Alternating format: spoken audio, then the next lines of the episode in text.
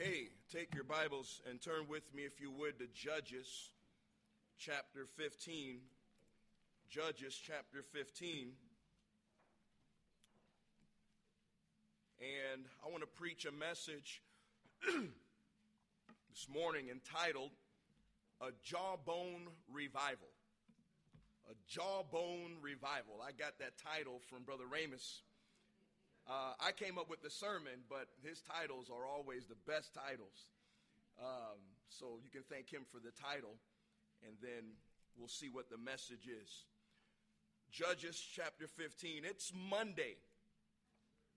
Monday. Some of you look like it's Monday. All right? Some of you feel like it's Monday. It's Monday. And I, I do believe that um, we at times need to be stirred. We need to be renewed. We need to be refreshed. We need to be restarted, refocused.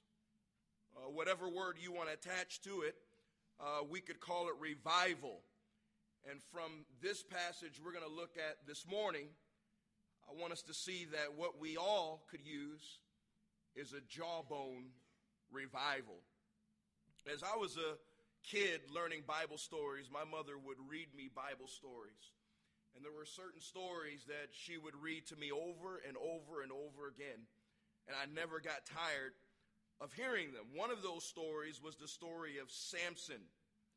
And, you know, it's captivating to a young boy, especially this, this man of unbelievable strength and um, you know, we, you know, I used to watch that crazy cartoon that was full of witchcraft, uh, He-Man.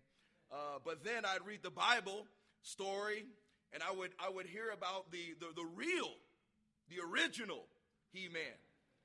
Um, and, and I would get these thoughts in my mind of how I could pretend like I was one of these Bible characters. and right here on my wrist, I have, I have a reminder of the day I thought I was Samson. Now, some of you are thinking of David and Goliath. That's up here. That was in Israel. But this was down here. All right, me and Bible stories don't do well together. but um, some of you seen that video. All right, that's terrible. But this is when I was a little kid. And I was in the, the closet uh, pretending I was Samson, and I, there was a wall here and a wall here and a, a light fixture with an exposed light bulb there. And so as I was pushing and pushing and pretending I was Samson, still have it right there. The strongest man who ever lived, recorded for us right here in Judges. He ruled as a judge at a time in Israel's history where every man did that which was right in his own eyes. But when the Spirit of the Lord came upon Samson, the things he, he would do would, would just be unbelievable, amazing. Uh, you think of the, the killing of a young lion with your bare hands. I believe the Bible. I believe I have no problems with miracles. I've seen miracles.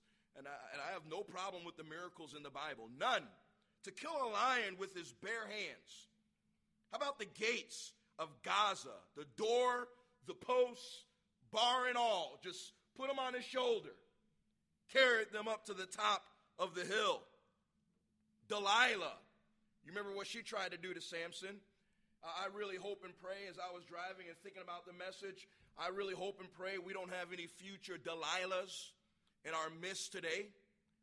But Delilah tied him up with new ropes while he was sleeping so that she could get the Philistines to come in and deliver him into their hands. And he popped those ropes off his arms just like they were thread strings. But in my opinion, as you read through the life of Samson, I believe his most incredible physical feat was the day he killed 1,000 Philistines with the jawbone of a donkey. And that's what I want to preach on. And I mean, I, I, would love these stories, and I would tell my mom, please read it to me again. But then as I got older and started reading the Bible for myself, which you ought to be doing. I learned that, that Samson, although he was very strong physically, he was very weak spiritually. And the reason for his weakness was his unholy craving for wicked women. He pursued them without abandon until God had to abandon him. And most of what we read about Samson are his lies, his pride, his adultery, his fornication, his gambling. In fact, I never thought I could ever preach a message on Samson and highlight a good point in his life. Because his life just gives so much sermon material against sin. But looking at this passage, you see something good. Now, let me say up front, he did not live a consistent life of faith. But on a few occasions, he did trust God. So much so that hundreds of years after Samson's death, he's commended for his faith. It says in Hebrews 11:32, "And what shall I more say? For time would fail me to tell of Gideon and of Barak and of Samson." And at the end of verse 33 it says, "Who stopped the mouths of lions." Not going to focus on the lions, but I do want to zero in on Samson slaying the 1,000 Philistines with a donkey's jawbone. And I want us to see how it brought a personal revival, at least for a short time, in Samson's life. Look with me, chapter 15, verse number 9. Then the Philistines went up and pitched in Judah and spread themselves in Lehi. And the men of Judah said, Why are ye come up against us? And they said, To bind Samson are we come up, to do to him as he hath done to us. Then 3,000 men of Judah went to the top of the rock Etam and said to Samson, Knowest thou not that the Philistines are rulers over us? What is this that thou hast done unto us? And he said unto them, As they did unto me, so have I done unto them. And they said unto him, We are come down to bind thee, that we may deliver thee into the hand of the Philistines. And Samson said unto them, Swear unto me that ye will not fall upon me yourselves. So, to make a long story short, the Philistines come and say, We want Samson. And the men of Judah, his own countrymen, are ready to deliver him up. And Samson says, Okay, just make sure, promise me that you won't kill me. Promise me that. They said, Fine. Verse 13, and they spake unto him, saying, No, but we will bind thee fast and deliver thee into their hand but surely we will not kill thee. And they bound him with two new cords and brought him up from the rock. And when he came unto Lehi, the Philistines shouted against him. And this kind of gives you goosebumps. When, when they shouted against him, the Spirit of the Lord came mightily upon him. And the cords that were upon his arms became as flax that was burnt with fire, and his bands loosed from off his hands. And he found a new jawbone of an ass and put forth his hand and took it and slew a thousand men therewith. I want you to think about Samson after the slaying was over and how tired he would be. Now think about that. All right, I, I, you know, you think of the college wrestling, and after fighting one guy, uh, some of you guys, one guy. I want you to think how tired he would be after slaying, physically tired after slaying 1,000 men. Verse 16.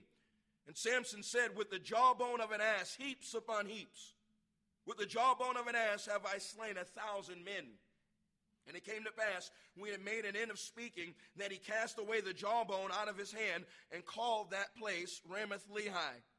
And he was sore athirst and called on the Lord and said, Thou hast given this great deliverance into the hand of thy servant, and now shall I die for thirst and fall into the hand of the uncircumcised?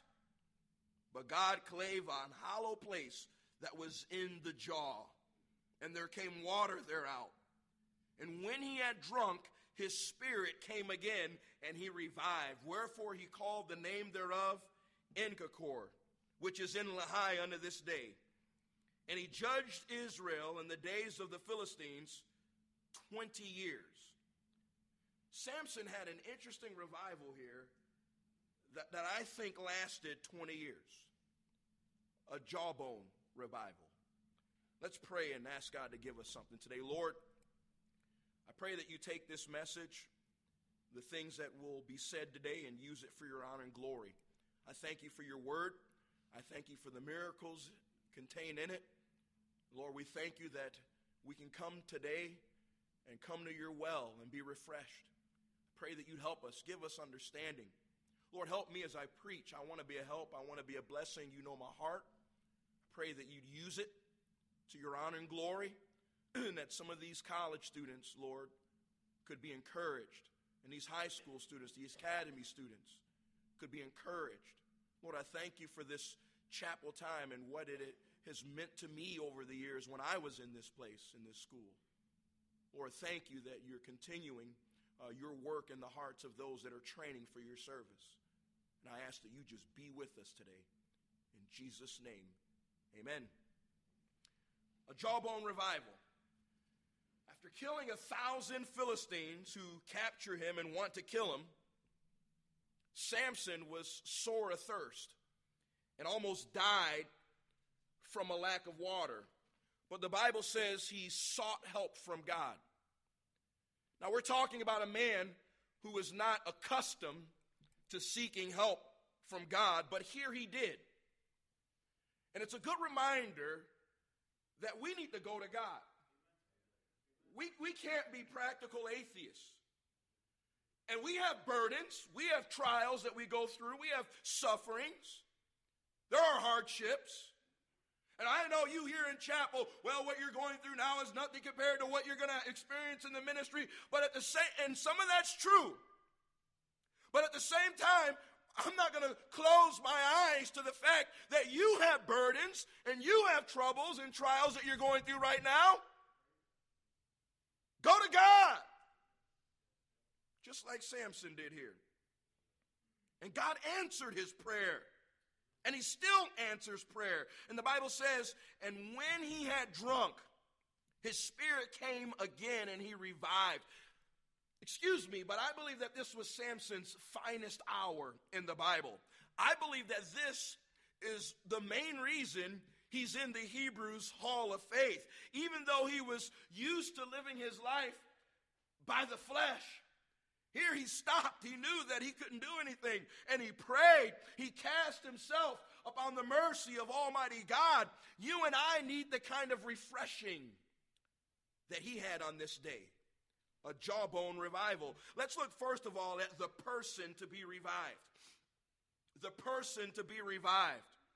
Notice in verse 18 it says, and he was sore athirst. Now that's obviously talking about Samson. He was sore athirst. But that's not just Samson. That's you and I at times. Sore athirst. We may smile, we may wear a shirt and tie. You ladies may wear your nice dresses. But there are times when we, like Samson, let's be honest, are sore athirst. Reminds me of a passage. Keep something here in Judges because we'll refer back over and over again. But turn to Psalm 63. When I was in college, I memorized this chapter on my own because it was a blessing to me when I read it. And it's still a blessing to me today. But there's times when we're dry, and if we're going to have a jawbone revival, we've got to know when we're dry, and we've got to we've got to know when we're thirsty, and we've got to keep thirsting after the right things. Psalm 63, verse number 1. O God, thou art my God. Early will I seek thee. My soul thirsteth for thee. My flesh longeth for thee in a dry and thirsty land. And this is where Samson was a dry and thirsty land where no water is.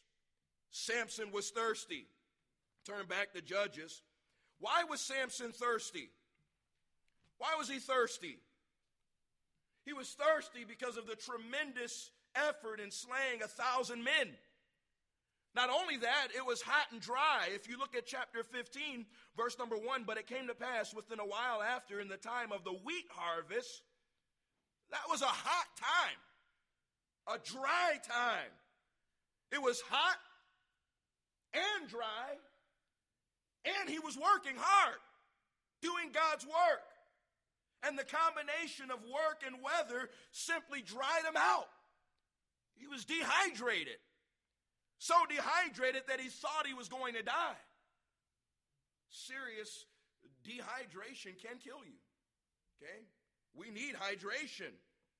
But there are good people in good places who are spiritually dehydrated.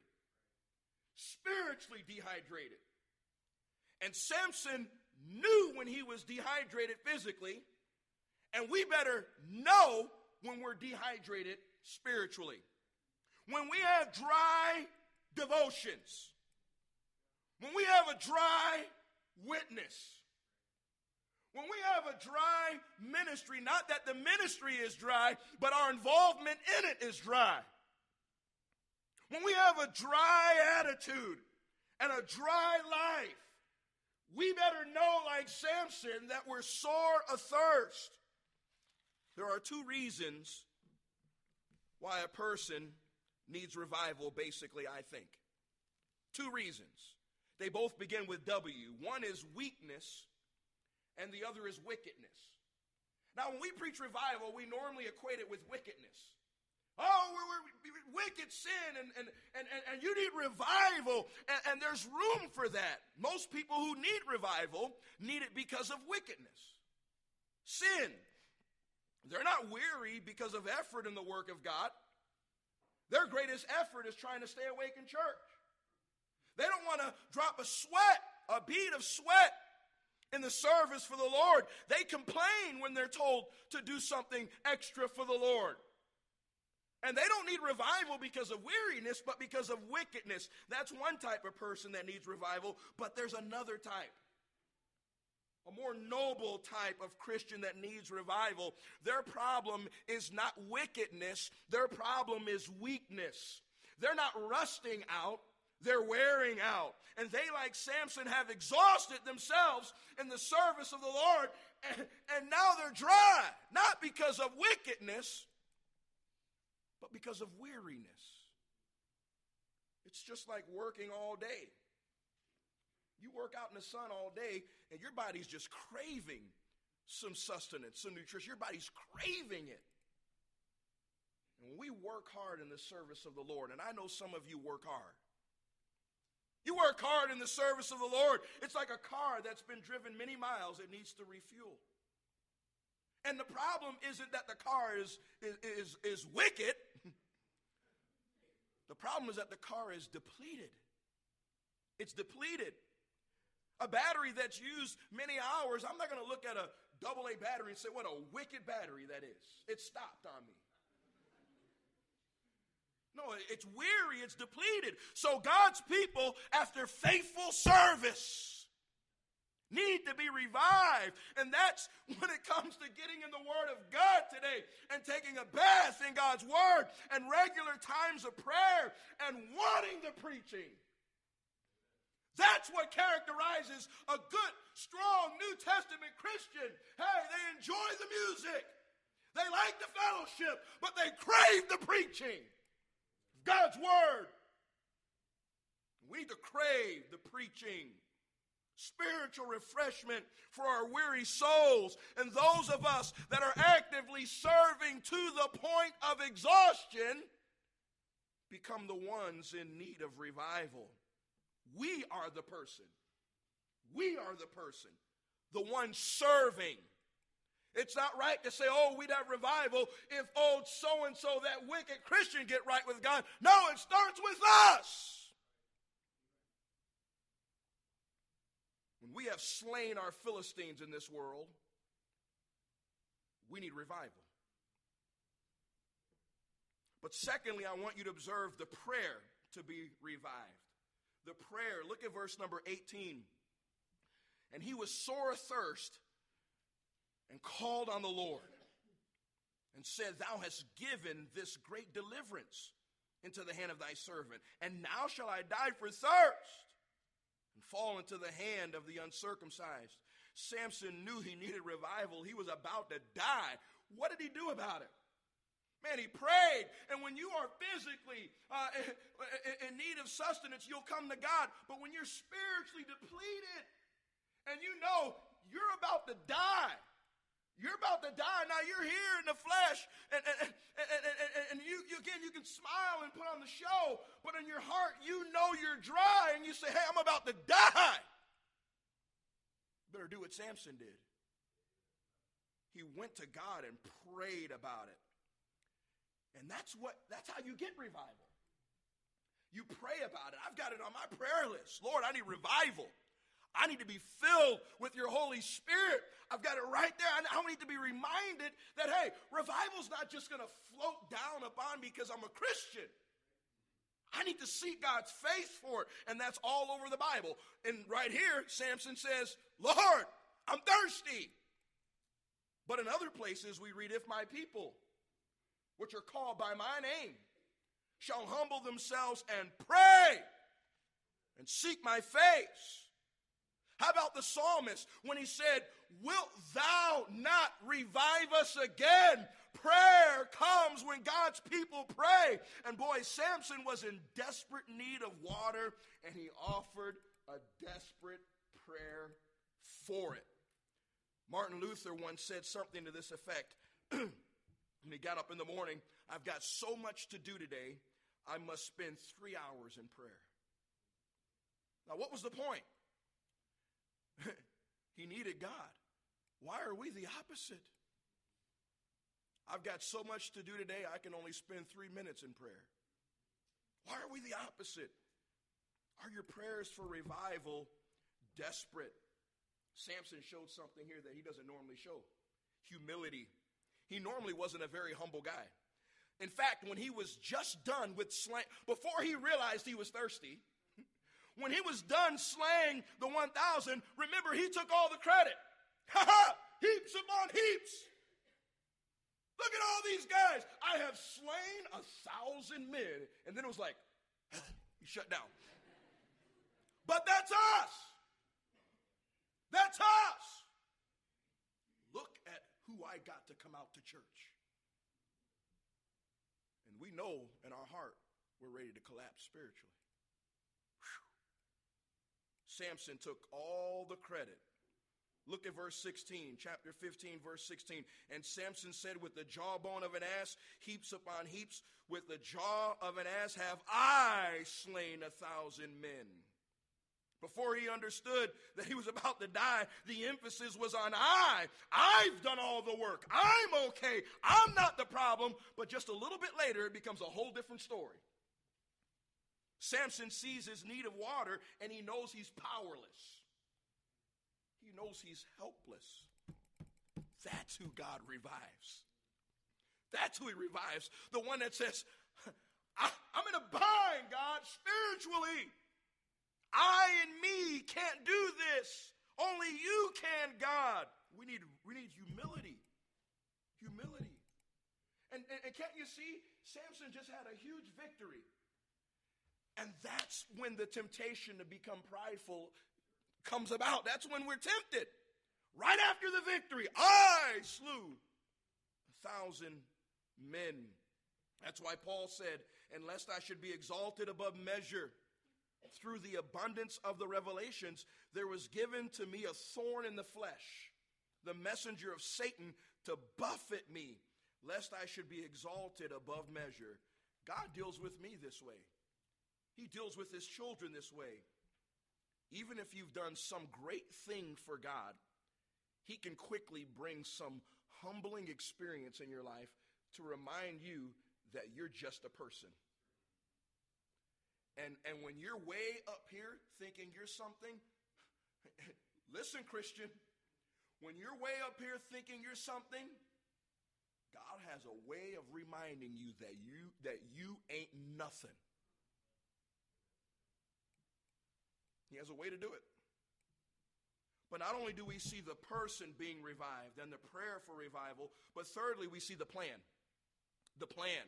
And this is where you should listen. The plan for being revived. Look at chapter 15, verse number 19. But God claved an hollow place that was in the jaw, and there came water thereout. And when he had drunk, his spirit came again, and he revived. There was a miraculous provision of water. God provided that water. Samson could not provide it, it was God's provision. Man couldn't give it. God opened up a well, and where no water was, God made water. He made a well. You say, How can I have revival? Pastor Lewis, how can I have revival? Get to the well. Get to the well. God has opened the well. We just need to get to the well. And when we get to the well, we can drink up. One day, years ago, there was a teenager that left home for college, and his mother was worried about him. So she took his Bible and wrote a Bible verse in the flyleaf to remind him of his relationship with God, which he didn't have at this point. The young man soon discovered he forgot about the Bible his mother gave him, and he discovered that college was a party place. You didn't know that, did you? that college was a party place. And he spent all his money on pleasures. One time he needed money for whiskey, and he pawned the Bible that his mother gave him for whiskey. True story. He eventually made it through college and became a doctor in a large hospital. One day, Dr. Mackay treated a dying patient who was in the hospital bed saying, Bring me my book! Bring me my book! After the man passed away, Dr. Mackay noticed the man's belongings and he saw the book. And when he saw it, he could not believe his eyes. He opened it just to see if it was really that book. And right in the flyleaf was the verse that his mother had written years before. He took that book to his office and read and read and read and read of Jesus Christ. And as a doctor, listen to the humility, a doctor got down on his knees, asked Jesus Christ to become his Savior. He became a preacher, and he wrote that famous gospel hymn, Revive Us Again. How did he get revival? The well. How are you going to have revival as you try to train to serve God and as you're in school? How are you going to get revival? There's only one way the well. He can give strength where no strength is. You see, he doesn't need luck. And he doesn't need favorable circumstances either. He creates hope where no hope is. And we look around and we say, I don't see anything that God can use to help me in this situation. And so we assume God is on vacation. If we need money, and if we look around and we don't see anybody that can give us money, we assume that God's broke. If we need a job and we look around and we don't see anybody that can help pull strings to get us that perfect job, we assume that God can't give us a job. That's wrong. We have health needs. Health needs. In a group this size, size, somebody's got health needs. We have health needs, and the doctor runs out of remedies, and we assume that God has run out of remedies. We limit the Almighty. He can provide water in a dry land. He can revive your heart no matter how dry it seems. After church last night, somebody approached me and basically said, I'm dry. I'm dry. What should I do? And it's not magic, students. It's not magic. The answer is the same as it was for Samson get to the well. Now, when God provided the water, what did Samson have to do? What do you have to do? He had to drink it. God did not set up an IV and infused the water inside of Samson by some miracle, he had to drink it. And when God is ready to move on your scene, there are some things you have to do. You've got to drink the water. He, he wants you to do something. Let's be careful lest we get into a welfare mentality ourselves, expecting God to just make everything happen and for us to not have to step out in faith at all. God doesn't spoil his children. He'll provide the water, but you have to drink it. He'll provide the Bible, but you have to read it. He'll provide the preaching. The well will always be there. He'll provide the preaching, but you've got to want it. You've got to crave it. Turn to Ephesians chapter 5. Keep replacing Judges. Ephesians 5. Water is symbolic in the Bible as, as, as being the Word. The Word.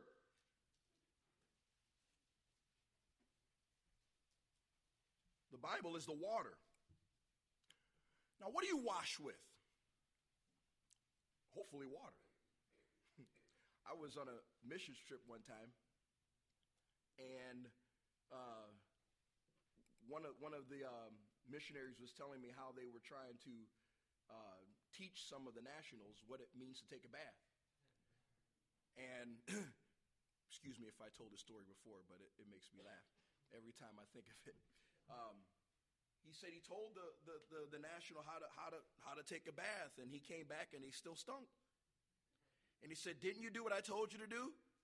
Yeah, I did everything. I used, did you use the soap? Yes, I used the soap. Did you rinse the soap off?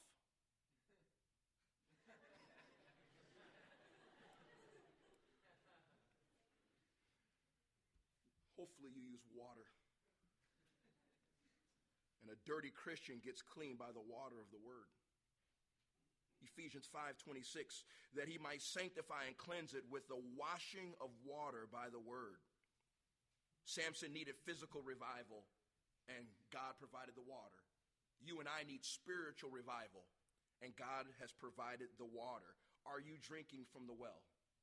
Are you drinking from the well? Are you drinking thoroughly from the well? This person last night that approached me said, I have to be honest, I'm, I'm, I'm, I'm reading my Bible a little bit, I'm not praying much. What can I do to have revival? Okay? You got to come to the well.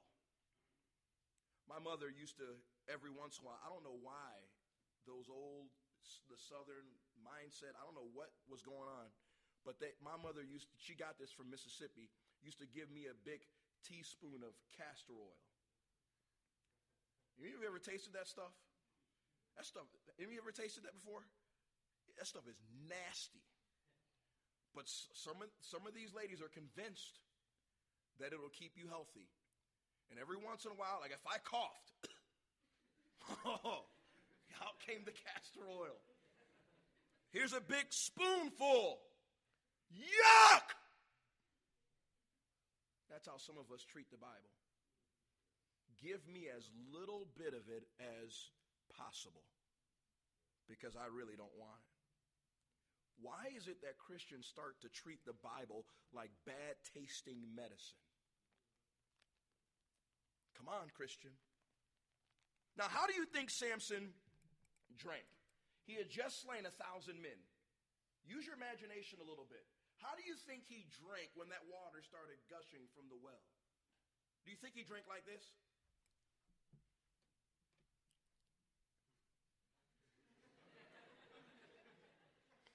Is that how you think he drank? Thousand men. That is so good. No, no, no. No, no, no. I picture, ah! So when we come to the well and we, we've read three verses and we think, why don't I have revival?